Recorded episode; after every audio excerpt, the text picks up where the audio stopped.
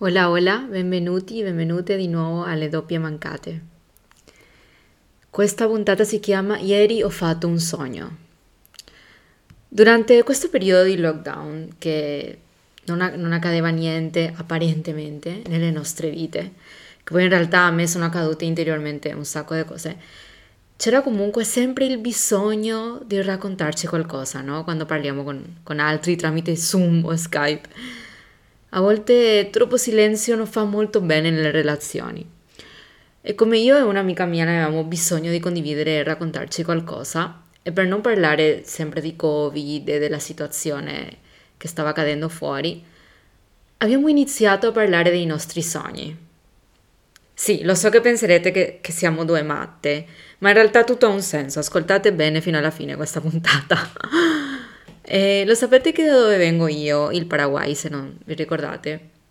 La gente quando sogna qualcuno gioca l'età di quella persona all'otto.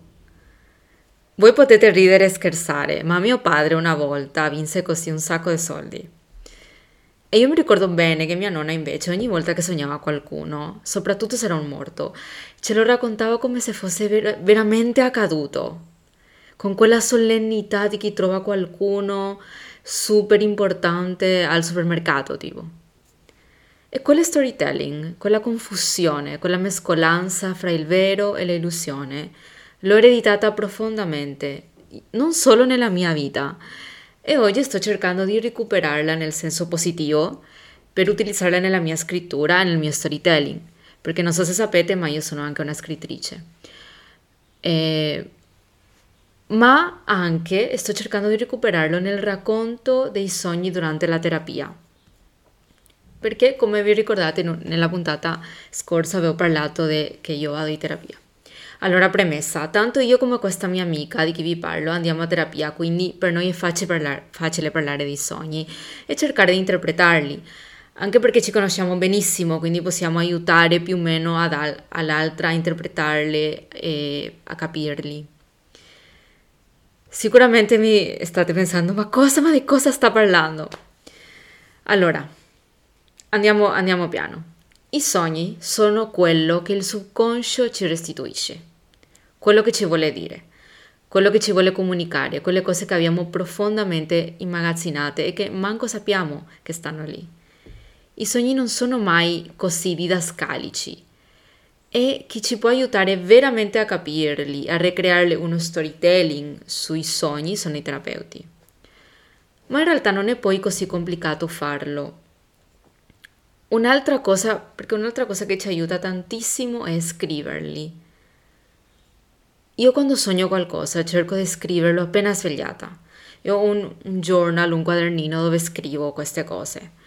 E veramente ragazzi, se dopo, dopo un tempo, dopo un tot, voi iniziate a, a vedere, a rivedere quello che avete scritto, iniziate a scoprire i fili rossi, iniziate a dargli un senso a queste cose, soprattutto se riuscite a trovare il senso con, con la realtà, quel nesso che hanno con la realtà.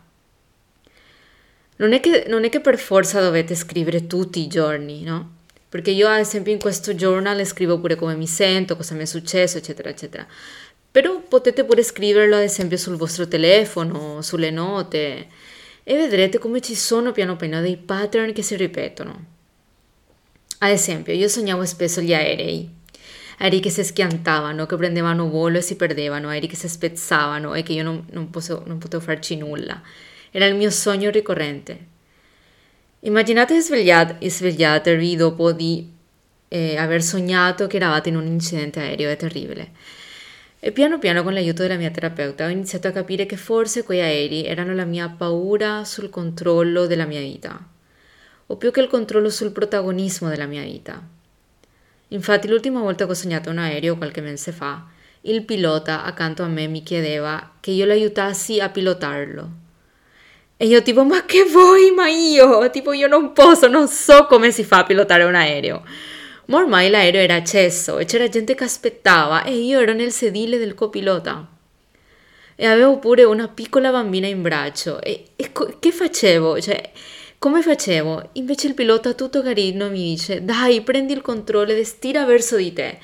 E io ci provavo e l'aereo prendeva volo. E nel sogno sentivo tutto, le farfalle nello stomaco, la sensazione strana che c'è quando si vola, l'emozione, come se fosse più che io c'ero in una montagna russa e non in un aereo. E ce la facevo.